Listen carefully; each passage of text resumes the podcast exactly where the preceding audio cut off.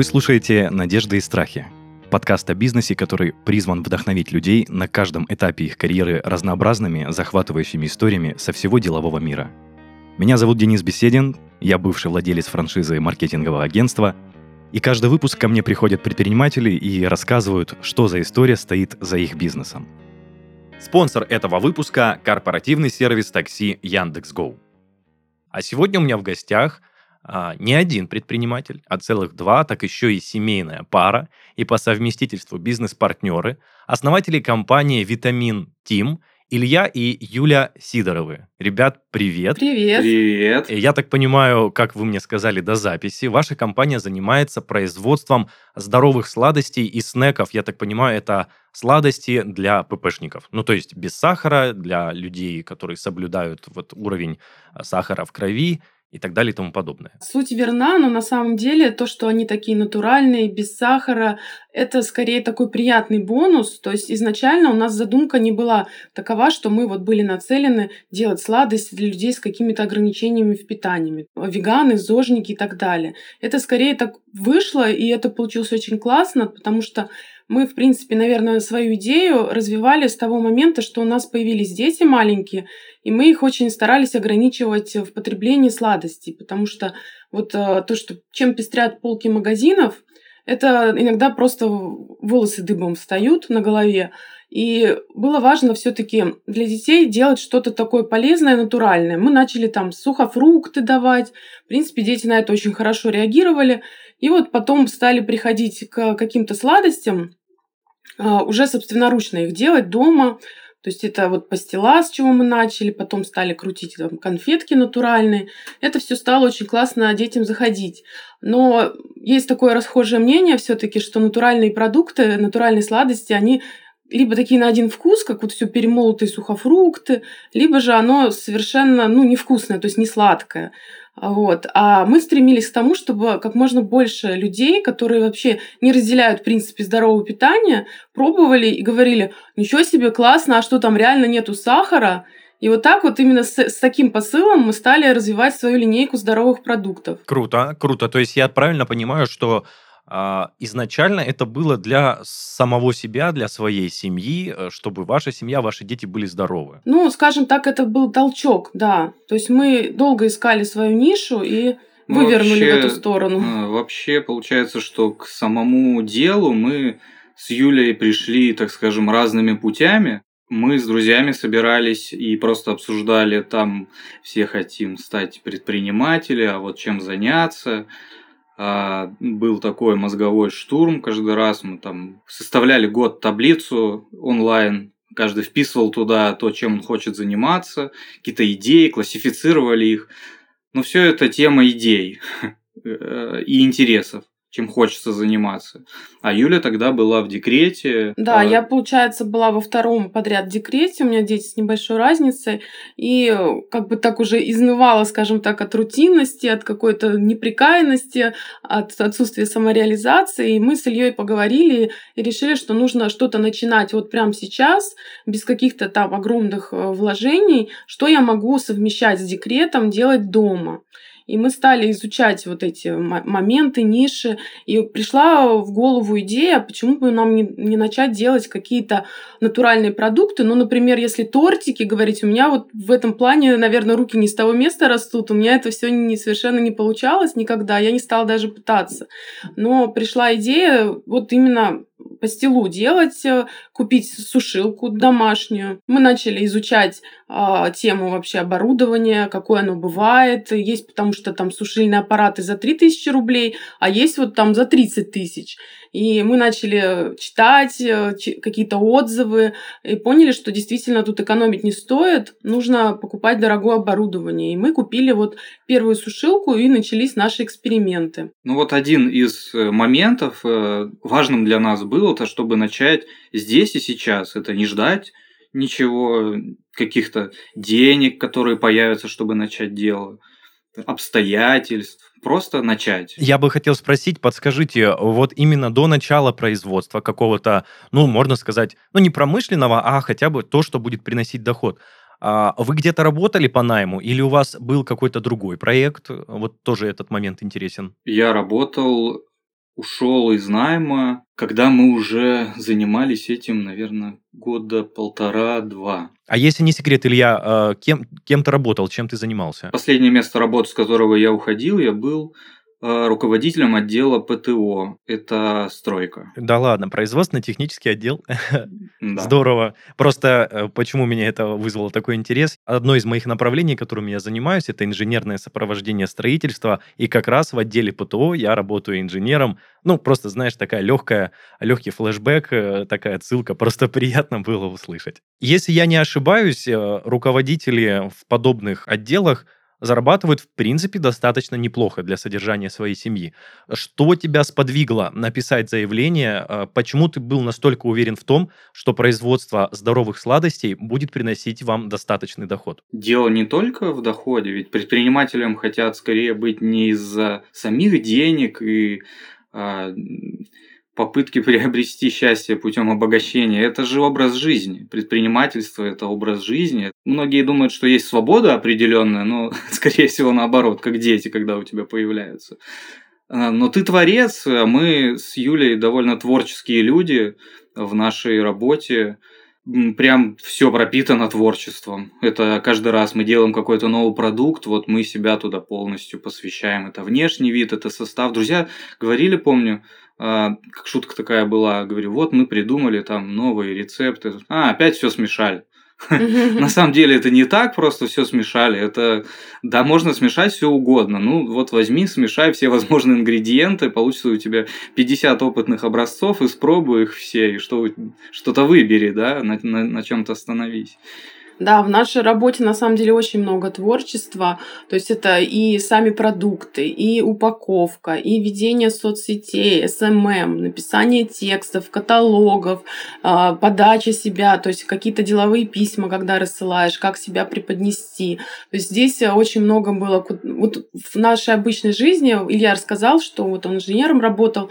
Я была в декрете, но уходила, я работала импорт-менеджером, там также работала и начальником отдела импортных закупок. То есть, как бы, да, работа была довольно интересная, но, наверное, в наш, нас обоих есть какая-то еще творческая жилка, которая рвется наружу, и а, мы для себя нашли способ, как ее внедрить э, в каком-то своем деле. Но при этом это не будет просто там вышивание крестиком или еще что-то, никого не хочу обидеть, вдруг это чей-то основной бизнес.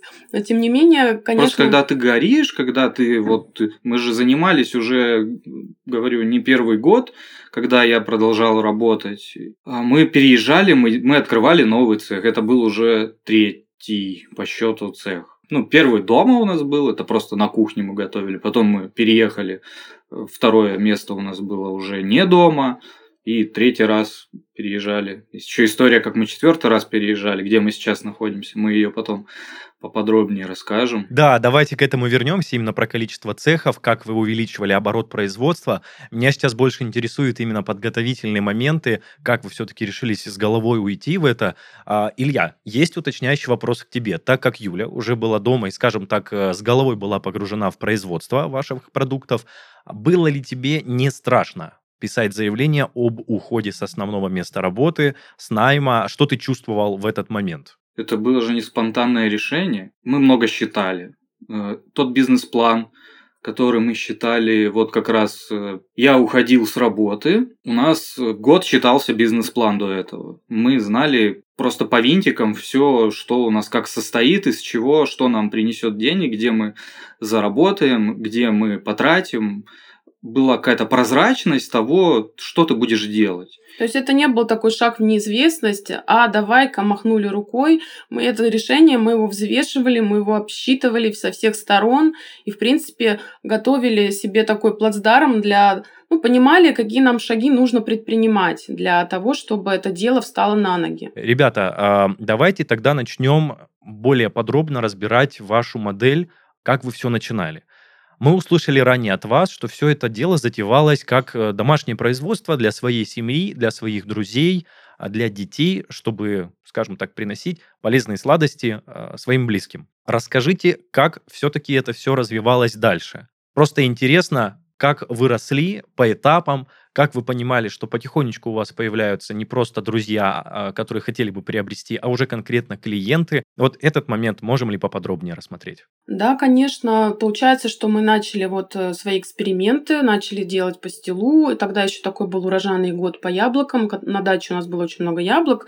По, по сути, вот такое основное сырье, потому что пастила, которую мы делаем, да, это что она из себя представляет? А, запекаются яблоки, потом берутся свежие там фрукты, ягоды, в зависимости от того, какой хочется получить вкус. А они в свежем виде добавляются к запеченным яблокам. Мы блендерим это, получается такое густое пюре, разливаем его в дегидратор и сушим на низких температурах, там около 45-50 градусов в течение от 12 до 16 часов.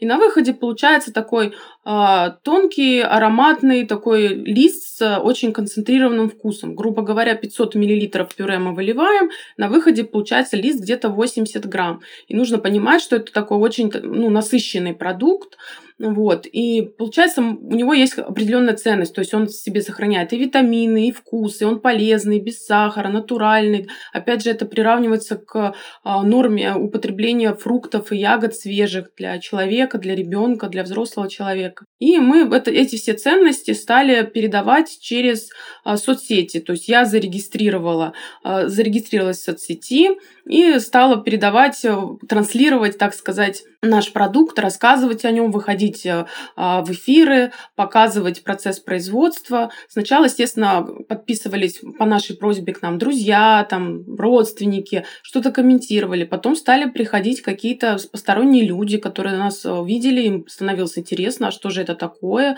что-то такое необычное, непривычное, что не найдешь в магазине. И как-то так росла, росла соцсети, стали поступать запросы. То есть сначала мы угощали друзей, а, родных только, а, они стали заказывать это для себя, угощать каких-то своих там друзей, коллег и так далее. И тут вот из соцсетей стали приходить люди, интересоваться, и мы стали потихоньку выручать какую-то денежку с этого. Потом мы разместили объявление на Авито, с Авито посыпались какие-то заказы. И получается, это началось все осенью 2019 года. Близился Новый год, и нам пришло в голову, что почему бы не начать делать подарочные наборы с нашими сладостями, потому что мы не раз слышали от наших заказчиков, что а если у вас в каком-то подарочном формате, это так красиво, можно заменить коробку там конфет или еще чего-то такого тривиального, скажем, съедобного подарка. И мы стали с Ильей думать, э, покупать такие крафтовые красивые коробочки с окошками, а, всячески там красиво перевязывать ленточками, какие-то ярлычки вешать. И опять же стали через соцсети, через Авито все это предлагать. И в первый же Новый год у нас э, была выручка 80 тысяч, да, примерно мы заработали на постеле. А, в принципе, отбили, получается, свои стартовые инвестиции. Это дегидратор, э, блендер мощный, там какие-то системы хранения, да, контейнеры, в которых это все хранится. Вот. И это нас, конечно, так вдохновило мы поняли, что продукт э, пользуется спросом, интересом, что люди его советуют, что возвращаются на повторную покупку, а, пишут очень лестные отзывы о том, что это кого-то там это возвращает в детство, потому что ну, такие, такую пастилу, например, готовили у кого-то там бабушки там в деревнях, я не знаю. Ну, то есть это такая да, немножко забытая, исконно русская сладость, в принципе, на полках магазина есть что-то подобное, но оно немножко по другой технологии делается из асептических таких проваренных пюре. Оно все на один вкус и цвет довольно липкое, вот. А у нас такая вот э, сладость получается совсем иного формата. Если не секрет, и между нами и вами, и слушателями это произнести, на тот момент вы уже как-то были оформлены как предприниматель, или это все было как вот на начальных стадиях, Просто вы сотрудничали с покупателями. Да, мы зарегистрировали ИП, и это было осенью, мы зарегистрировали ИП, сделали документы все на саму продукцию, и были готовы эту продукцию уже, в принципе, предлагать ну, много кому. То есть не просто на Авито, но и также для последующей перепродажи. На полках магазина, да, и прочее, прочее. Я совсем забыл, что это продуктовый товар, который требует сертификации. Совсем забыл об этом. И это очень важно. Очень здорово, что вы подошли к этому вопросу вот так ответственно. Прям большая похвала. И медкнижку тоже. А, да, и медкнижки оформили тоже. Когда мы, э, когда мы к Новому году подходили, мы понимали уже, что нам не хватает продукции, мы не можем столько сделать, сколько у нас заказали к Новому году. Нам пришлось покупать уже вторую сушилку. Это к следующему Новому году? Нет, это был этот же Новый год. Ага. То есть это было спустя несколько ну, месяца три, наверное, это в ноябре. В сентябре начали, в ноябре уже была вторая сушилка, потому что нужно было срочно много делать, где-то, ну, может, в начале декабря. Да, еще потому что сложность в технологическом процессе, потому что пастила сушится там, вот как я говорила, там 12-16 часов, и получается, что на одной сушилке там за день можно насушить, по сути, одну только партию. Это 10 листов пастилы. Вот, и у нас, получается, мы набрали предзаказов, которые нужно было выполнять, и поэтому мы рассудили, что не сможем справиться одним агрегатом. Пошли на шаг масштабирования и купили свою вторую сушилку. Да. Я как помню, это был тихий ужас. Просто а, пастила разная, это идет ассорти. Каждый раз в коробочке идет ассорти, поэтому ты не делаешь одинаковую пастилу, каждый раз там стараешься разные вкусы, чтобы у тебя было в необходимом количестве, там в равных долях, чтобы это все можно было порезать. Было куча контейнеров, из которых мы брали, куда мы добавляли, у нас были таблицы, которые постоянно путались, мы это пересчитывали, Остатки перекладывали, да. да, каждый раз это э, все стены там дома были заклеены какими-то листочками с заказами, с доставки, кому, когда, в какую дату, в какой час надо привезти.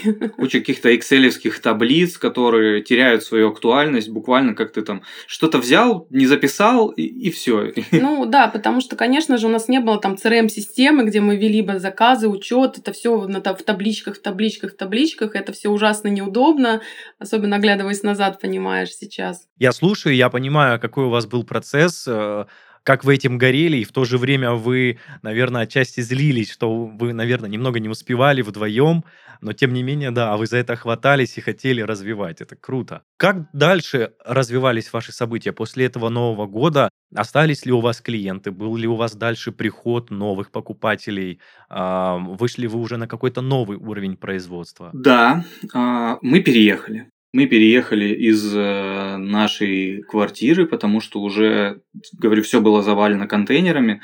Впереди был горизонт 8 марта. У нас появилась помощница, которая работала вместе со мной, э, инженером ПТО. И она с удовольствием перешла на более спокойную работу. Мы взяли еще две сушилки, у нас получилось четыре сушилки. Она выходила и работала и мы уже были научены опытом своим с этими хранениями, таблицами, обзавелись более автоматизированной системой подсчета, э, сделали более удобными все эти и все подписывали, все записывали, все были журнальчики, все велось уже. Да, по сути, получается, что мы наняли а, помощницу, потому что я поняла, что мне нужно уходить от самого процесса производства, да, пастилы, и углубляться уже конкретно в развитие бизнеса, в то, чтобы поставить его на ноги. Я, во-первых, пошла учиться. А, мы поняли, что большой потенциал э, в соцсетях, потому что основной поток заказов все равно шел оттуда. А, люди видели нас в лицо, было доверие, вот почему, да, человек, что сподвигает человека купить у другого. То есть э, это же мы не магазин какой-то офлайн, да, мы не стоим, не, не показываем, вот, пожалуйста. Люди видят только фотографии. Нужно показывать себя, развивать личный бренд, усиливать э, личный бренд. Я пошла, купила обучение по продвижению в соцсетях, по продажам в соцсетях. И, в общем-то, стала внедрять, э, так сказать, все, что, все те знания, которые я там получила, стала учиться правильно писать тексты продающие, таргетингом заниматься, рекламой. То есть работы, конечно, было много. При этом надо понимать, что у меня еще на руках были маленькие дети, я продолжала оставаться мамой молодой. Поэтому все это, конечно, совмещалось. Э, ну, очень толковая нам помощница Наташа попалась, которая очень быстро... Я думала, что я буду с ней, ну, много ей чего-то объяснять, постоянно подключаться к процессу. А она еще лучше меня научилась делать пастилу, оптимизировала какие-то процессы, которые ускорила вообще. То есть э, ее производительность даже с моей там несопоставима стала, очень все как бы быстро все делала. Это была удача, которая вот просто к нам пришла. Да, я хотел спросить, к слову, о наемных сотрудниках. А насколько ли вам было сложно или наоборот просто решиться на найм э, человека в помощь вам? То есть вы понимали, что этому человеку нужно будет платить заработную плату. Это ответственность как-никак финансовая перед своим работником. Ну и не скажу, что убытки, но ваши расходы как у м, директоров, как у владельцев бизнеса. Насколько было сложно принять это решение? Вот здесь два момента. Первый момент то, что это знакомый человек, которому ты доверяешь. Так просто пойти на улице, ну, искать на сайтах известных себе, просто подбор сотрудников устраивать, я об этом еще расскажу. Это, конечно, не тот уровень, потому что нам просто нужен был один помощник, которому бы мы просто всецело доверяли. Могли бы, ну, вот у человека, да, все, все, все, все карты на руках, все ингредиенты, э, он должен быть сам перед собой ответственен. А мы, в свою очередь, по поводу денег понимали, что у нас есть все расчеты на руках, и есть какой-то минимум, при котором ты можешь позволить себе этого человека. То есть ты не можешь делать меньше количество пастилы. То есть на тот момент у нас было ну, в наших обстоятельствах минимум 4 сушилки, ей нужно было ставить и для нас это было удовлетворительно, и для нее. Ну, конечно. То есть у нас был план продаж там на, то, на тот же праздник 8 марта. А, естественно, мы занимались расчетом себестоимости продукции, мы заложили этот труд да, там, на, а, на стоимость товара и так далее. То есть нас всегда с Ильей успокаивали цифры. То есть это всегда вот надо, если ты переживаешь за что-то, сесть и все расписать. Вот досконально обязательно заложить какие-то там риски и так далее. Когда ты видишь цифры, у тебя сразу как-то ну, появляется больше уверенности, спокойствия. Самое главное, конечно, да, мы планируем, планируем столько продать, но главное, чтобы это продалось в действительности, а, не залежалось. Вот. Но мы были преисполнены энтузиазма, и, в принципе, вот то, то, что мы, а, получается, к 8 марта готовились, мы продались лучше даже, чем в Новый год, раскрутились. Я, получается, а, подраскрутила соцсети, какое-то сарафанное радио пошло, у нас стали заказывать вообще по всей России, люди там приезжали из пригородов за, за нашей продукцией. То есть это, конечно, нас очень сильно окрыляло. Ну, мы понимали, что есть потенциал, если розницу так можно качать, то мы сможем выйти и на магазины. У нас вот был такой план. Классно. Если не секрет, забегая вперед, в двух словах, этот план реализовался, выйти на полки магазинов и на крупных заказчиков? Скажем так, он тормозился, потому что было много вот этих внешних обстоятельств, которые нам обрезали крылья. Вот. Во-первых, той, той весной, э, это была наша первая весна с нашим бизнесом, начался ковид. Да, как раз вот в марте мы отстрелялись в наши праздники, женский день международный. И вот началась вся эта ситуация с ковидом. Все сели дома, кто-то лишился работы. Сейчас даже как-то это все затерто, но тогда это, сами помните, был караул-караул. Как бы вообще людям ни до чего было. Никто не понимал, что будет дальше. Паника такая была. И, конечно, мы поняли, что надо притормозить. То есть мы поставили вот тот момент как раз бизнес на паузу почти до осени, да? Если не секрет, выручки сильно упали по сравнению с каким-то пиковым периодом? Конечно, да. Они упали да. вообще. Они, в принципе, практически сошли на нет, а, потому что еще к тому же у нас есть определенная сезонность. А, самый пик у нас, конечно, это какие-то праздники, да, это начиная с осени, там 1 сентября, там День учителя, День тренера, вот это все. Потом Новый год, потом 23 февраля, 14 февраля, 8 марта, а потом идет такой, конечно, провальчик, а, начиная с весны до осени, потому что много свежих фруктов появляется летом, люди как бы не тянутся, плюс многие уезжают ну, из городов, кто куда разъезжается, меньше сидят в интернете, то есть там, тратят деньги на отпуски. На отпуски, да, то есть как бы мы все-таки такая ниша довольно узкая, то есть мы скорее ниша это про побаловать себя и своих близких и ниша подарков.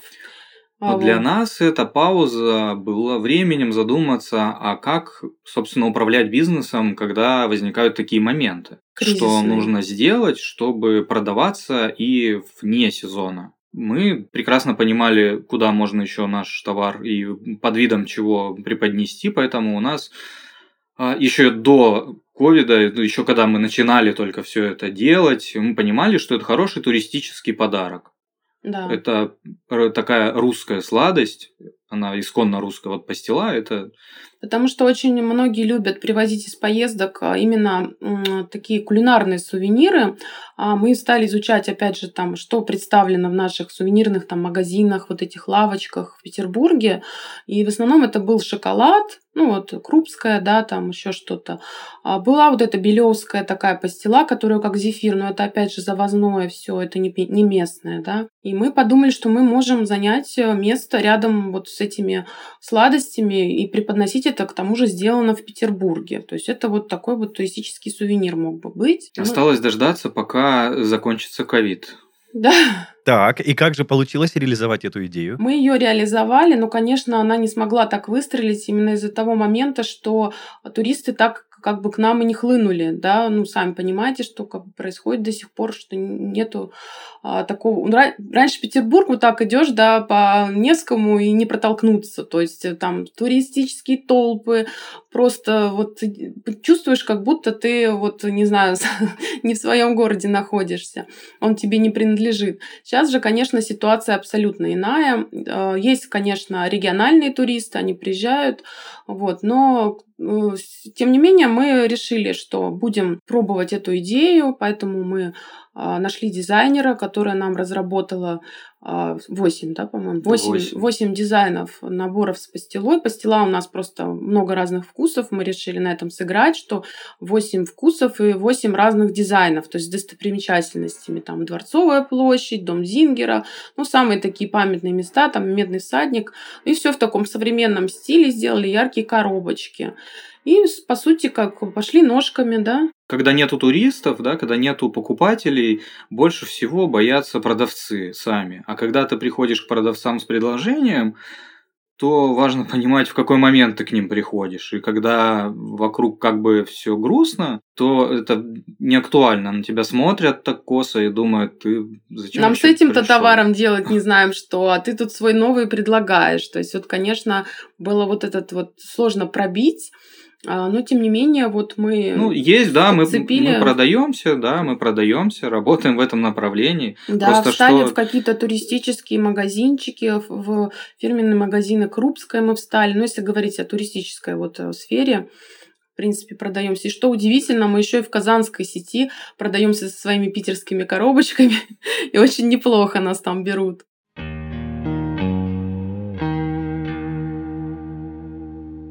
Пожалуй, любой предприниматель ценит, когда его сотрудники ответственно относятся к работе и могут иной раз и задержаться на рабочем месте, чтобы вовремя сдать дела.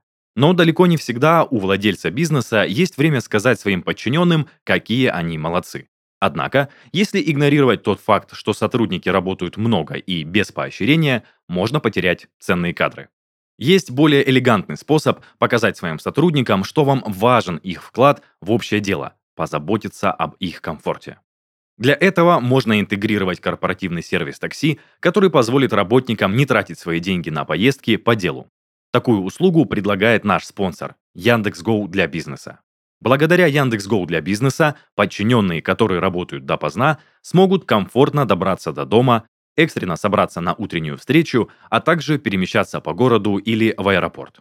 Сервис поможет встретить делегацию гостей обеспечить транспортировку бизнес-классом для руководителей или же организовать рабочую поездку для сотрудников. А главное, больше не придется собирать чеки за поездки и пересчитывать затраты. Вы просто регистрируетесь в Яндекс.Гоу для бизнеса, оплачиваете услугу со своего расчетного счета и управляете настройками в личном кабинете.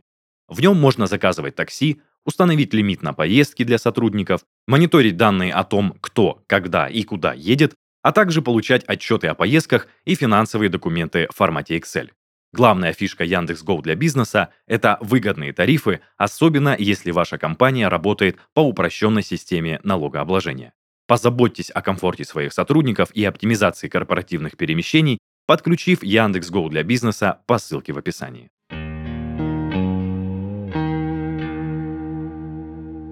Ребят, на всем этом фоне у меня созрел такой вопрос. А когда возникают сложности в бизнесе, я думаю, что у каждого предпринимателя случается такая мысль в голове, не сменить ли направление, не бросить ли все это, не опустить ли руки. Вот я люблю эти вопросы задавать своим гостям.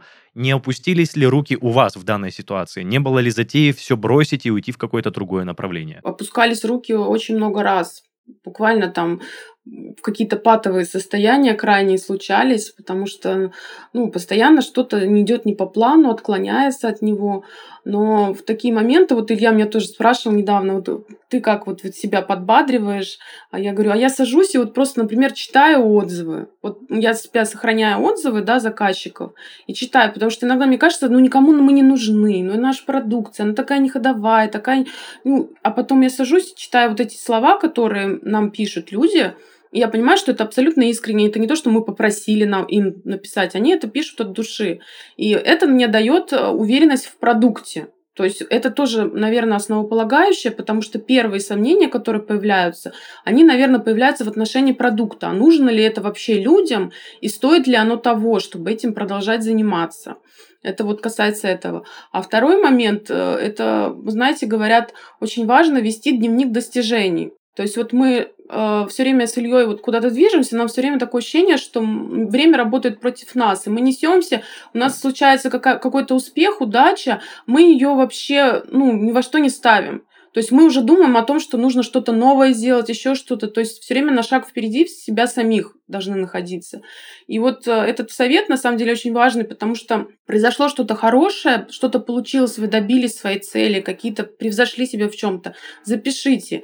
И вот в такие моменты, когда ты падаешь духом, нужно брать эту тетрадь и читать. Ну, к слову сказать, мы так и не завели этот дневник. На это все никак не хватает времени. То есть, конечно, очень важно оглядываться назад. Я к этому веду. А, надо оглядываться назад и просто вспоминать, а, во-первых, что, чего это нам стоило, сколько мы в это вложили себя, своих нервов, сил, средств, естественно, и понимать, что мы не можем это взять вот так одним шагом обесценить. Надо, видимо, дать себе возможность просто перезагрузиться, то есть отвлечься, хотя это очень сложно. Я думаю, что все предприниматели знают, что голова предпринимательская не отключается ни на минуту, даже сны на эту стену всегда снятся. Надо просто выйти, погулять, подышать, там, встретиться с друзьями, сходить в театр, просто должна произойти перезагрузка, потому что когда ты находишься в этом паническом настроении, оно может только усугубляться, если ты не поменяешь какие-то вокруг себя обстоятельства.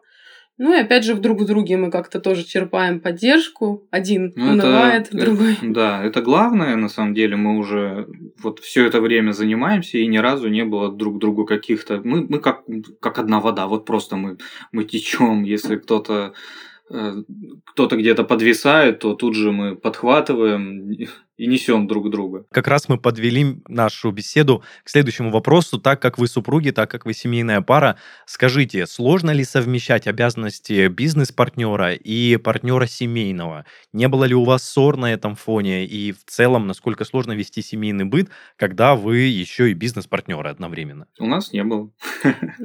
Да, ну, конечно, бывает, в этом есть как бы плюсы и минусы свои, потому что Обычно, да, вот как бывает в семьях, если люди работают в разных местах, многие так, ну, исповедуют такой подход, что работа остается на работе, мы приходим домой, мы погружаемся в какие-то свои вот, ну, то, что касается лично только нашей семьи, наших отношений.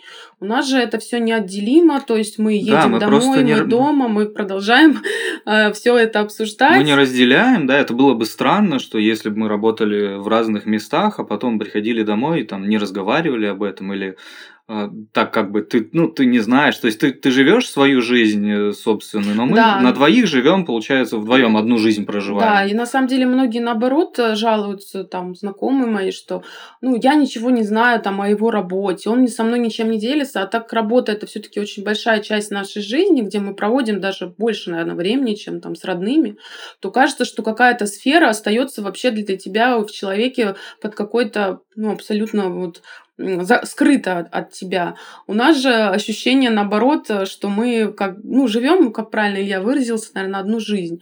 Минусы, конечно, в этом тоже присутствуют, что мы не можем вот полностью отключиться. Да, дома не отойти, да, потому что отойти. мы продолжаем дома об этом говорить, да, пока вот спать Да, не ляжем. и проблемы, получается, тоже у нас одинаковые. То есть, если бы, например, у Ильи были там проблемы на работе, он бы пришел, я бы его утешала, там, что там все наладится. А тут я понимаю, да, у нас проблемы, это не у тебя там проблемы на работе, а у нас с тобой проблемы.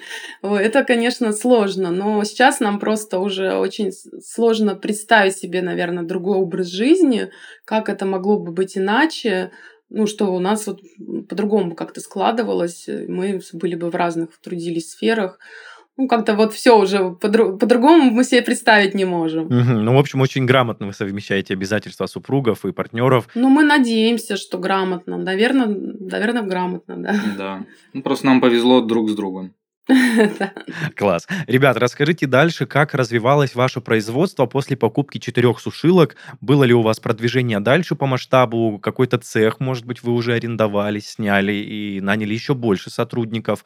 Как в этом плане? А, ну да, конечно, мы выросли, получается, из этого помещения, поняли, что нужно, если мы хотим идти в магазины, то нужно делать объем.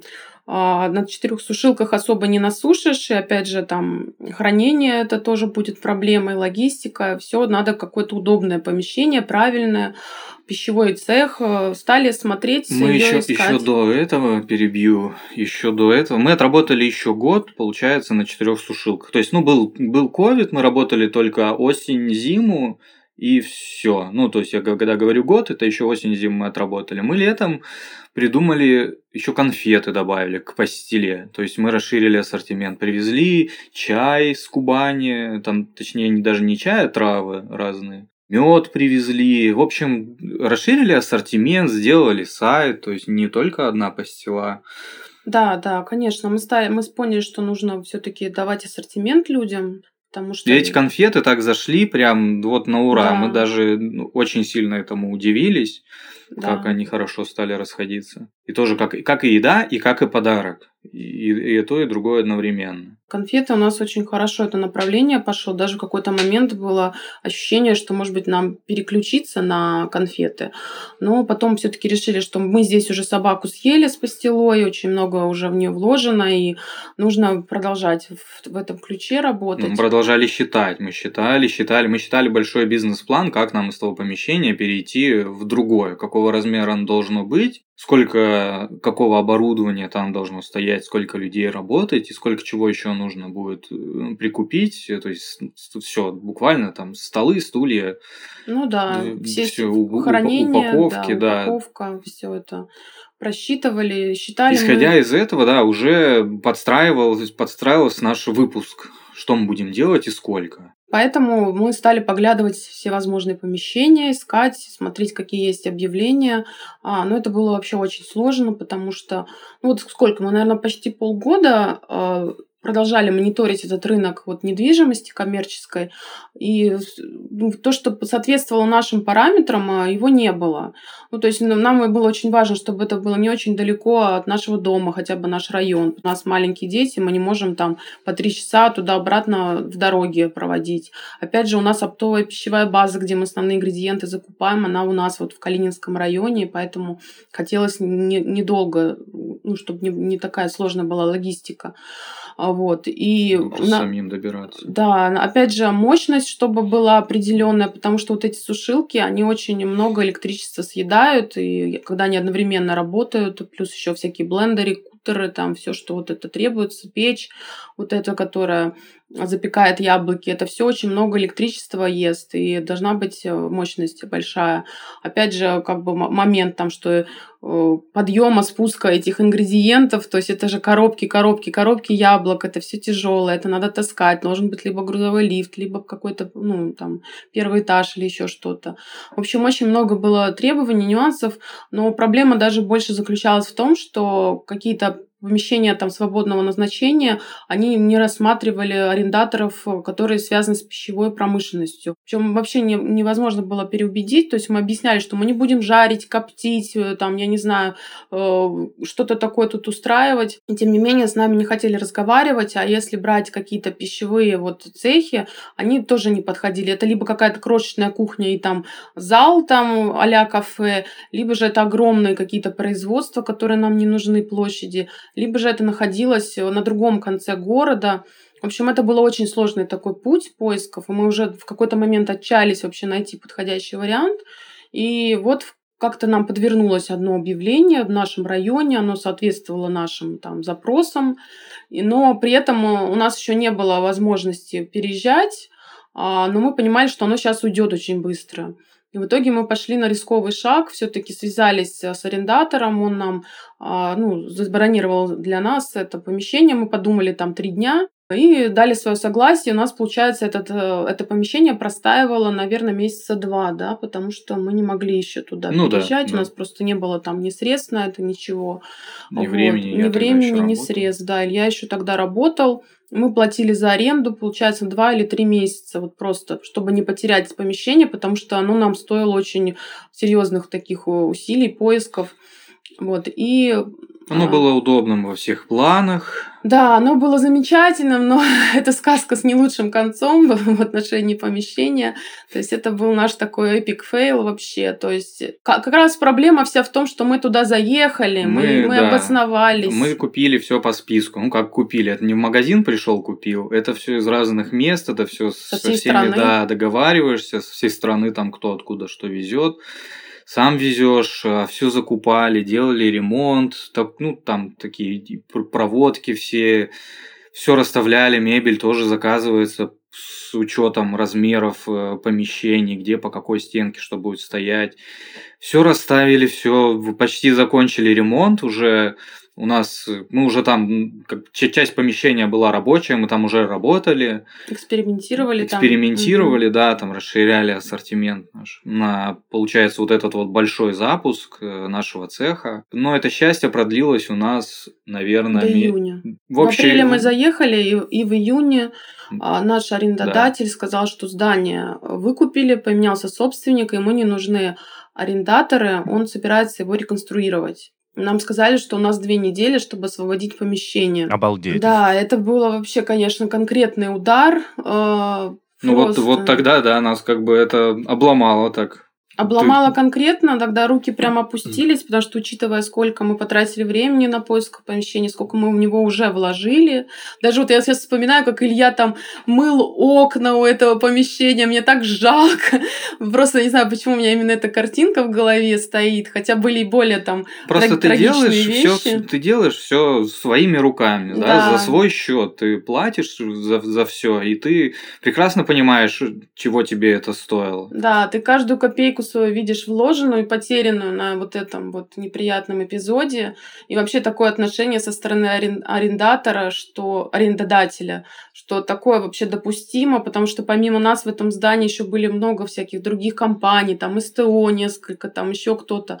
И все вот оказались в такой противной ситуации, когда тебе говорят, у тебя две недели, чтобы выехать, еще вы же понимаете, что у нас куча вот просто оборудования тяжеленного, которого мы там надрываясь затаскивали. Кстати, куда вы его дели? Куда вы его дели? Вот, и как бы девать-то нам его некуда, то есть нам, естественно, нужно просто находить новое помещение, куда мы будем переезжать со всеми своими вот этими пожитками. Это, соответственно, продолжается на сегодняшний день, я так понимаю, поиски этого нового помещения. Нет, слава богу, мы уже год как тогда Это было в прошлом году. Да, это было в прошлом году. А, я думал, это сегодня. это было было в прошлом речь. году, и мы за короткие сроки мы объехали вот тут просто все, что было доступно на то время, нас знали все риэлторы, кто предлагал некоммерческую недвижимость, мы просто встречались на разных объектах с одними и теми же людьми и понимали, что нам ничего. Там были такие помещения, ну просто это... Там фильмы ужасов можно снимать. Какие-то морги, вот, ну,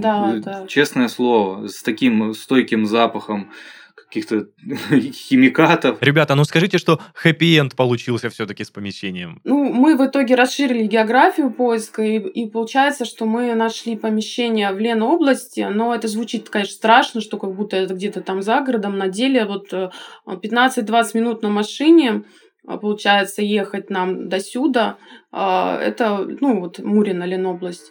А, мы посмотрели здесь цокольные этажи, Конечно, не хотели цоколь, хотели, чтобы все-таки помещение было с, с окнами. Опять же, у нас вопрос вентиляции, потому что у нас испарение идет очень большое. У нас сколько там литров? 50, 50 влаги. литров да, воды 50 в воздух литров поднимается. влаги поднимается. Да, и нам важно, чтобы эта вода, она не оседала на стенах, чтобы никакая плесень не появлялась, и нужно было делать вентиляцию. Вот. Ну, мы как-то так рассудили, посчитали, проконсультировали, что если мы сделаем грамотно вентиляцию, то у нас не будет влажности в такое повышенное помещение. Ну, в итоге это, конечно, помещение, оно было компромиссом. А это не то, что мы там себе фантазировали хуже, чем то, что откуда нас поперли. Вот, но по сути, как бы вот сейчас оно отвечает вот нашему запросу. Мы Конечно, здесь опять же сделали много ремонта, каких-то ну, перегородок. Подстроились, подстроили, да, потому что все это сюда и переехало, а, мебель вся это пришлось как-то ее тут придумать, городить. Ну, здесь были голые стены. Я поясняю, что здесь не было какого-то там помещения, которое использовали, например, в тех же целях там пищевых или что-то. Просто голые стены, какой-то склад был, и мы по сути вот опять же с нуля тут все делали под э, свои цели, задачи, делали вентиляцию, увеличение подключение электричества, расширение делали, и проводку, и перегородки, и воду выводили в нужное нам помещение. На данный момент э, вы в этом помещении находитесь? Я имею в виду, да, продолжаете мы, функционировать мы там, да? Да. да, и физически мы в нем сейчас. Ну, вполне возможно, что именно это помещение и предназначалось вам а, как это говорится, по всем законам Вселенной. Я не знаю. Да. Наверное, да, Вселенная да. нас испытывала. Ребята, тогда у меня э, такие, знаете, завершающие моменты уже нашей беседы, потому что я всегда спрашиваю у наших гостей, чтобы предприниматели действующие посоветовали бы себе молодым, когда они только начинали свой бизнес, да и в принципе своим коллегам по цеху, какими качествами по жизни э, нужно обладать предпринимателям, чтобы они грамотно справлялись со своим бизнесом? Во-первых, наверное, все-таки э, рассчитывать свои силы, а, опять же, вот мы говорили об этом, что все надо обсчитывать. То есть надо все облачать в цифры, не думать, что все может быть просто, какая-то табличка, вбил какие-то циферки, оно там как-то подсчиталось.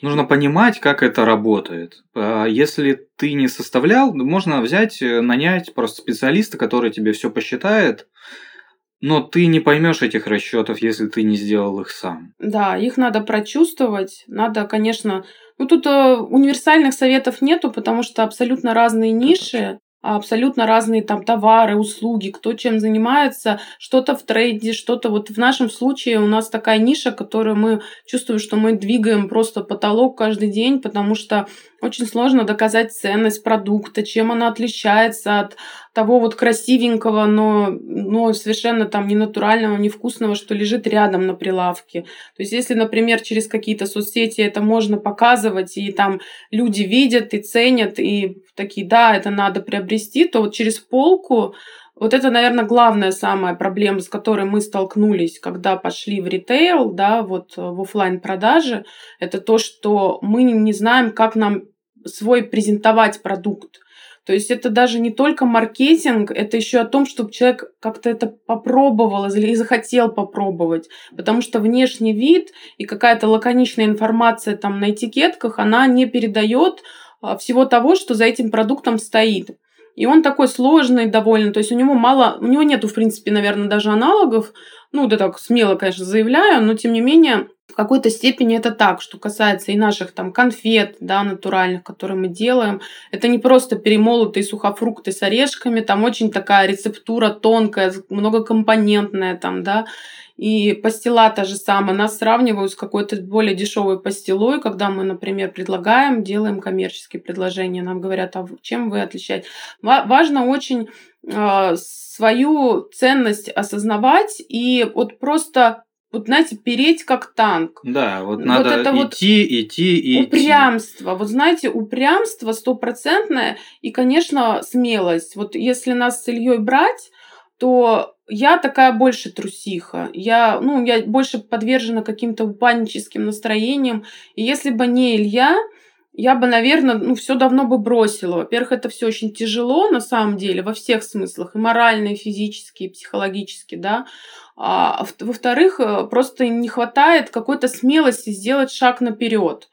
А, у Ильи у него более стратегическое мышление, он умеет мыслить наперед. Вот даже когда там случилась военная операция, все там начали переживать, что сейчас вообще что будет – а Илья говорит, ну что, давайте сядем, напишем план, как мы будем и что, куда продавать. Ну, то есть, как бы у него вот такие мысли все, вот, вот что нужно почву под ногами а, обретать. Вот это вот стратегическое мышление, не поддаваться панике, а всегда иметь план наперед.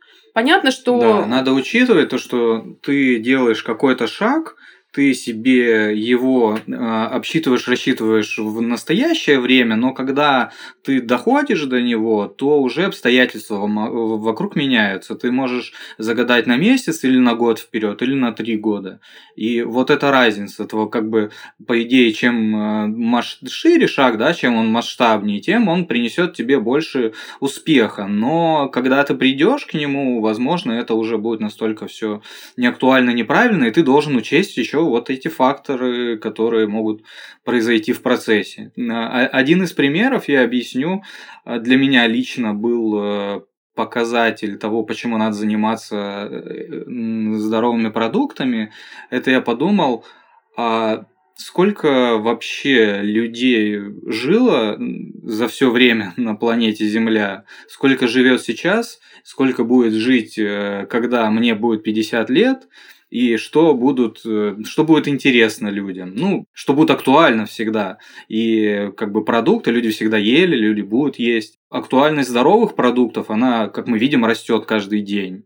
И так будет продолжаться все время. Вот для меня так, как бы такое мышление, такой подход, а что будет вообще там когда-то, да, э, он дает, опять же, такую почву под ногами. Поэтому стратегизм определенный точно нужен, э, если хочется быть предпринимателем. Слушайте, ребята, но ну вы так очень грамотно совместили аналитическое мышление и поддержку друг друга, все время продумывание всех последующих шагов и масштабирования, что это прям очень впечатляет. И напоминание о том, что вы еще и супруги, это еще вдвойне приятнее осознавать, что есть такие ребята, которые и поддерживают друг друга, и в бизнесе помогают развиваться и поддерживать э, самого себя и каждого. Прям Большой респект вам. Э, да, желаю Спасибо, вам от приятно. себя лично и от нашей Спасибо. студии дальнейшего развития, масштабирования и все, что связано э, с пожеланиями положительными для организации, которая может существовать.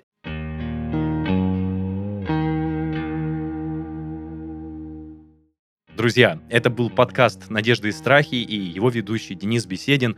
Сегодня в гостях у меня была семейная пара Юлия и Илья Сидоровы, основатели организации «Витамин Тим», Друзья, оставайтесь с нами всегда, оставляйте комментарии к выпускам в наших группах и пабликах во всех социальных сетях. Также заходите слушать и смотреть нас на всех популярных музыкальных платформах и видеохостингах. Ну а если хотите стать гостем нашего подкаста, пишите на почту heysobachkaredbarn.ru. Всем пока-пока. Юль, Илья, спасибо вам большое. До свидания. Спасибо. До свидания. Счастливо. Спонсор этого выпуска – корпоративный сервис такси Яндекс.Го.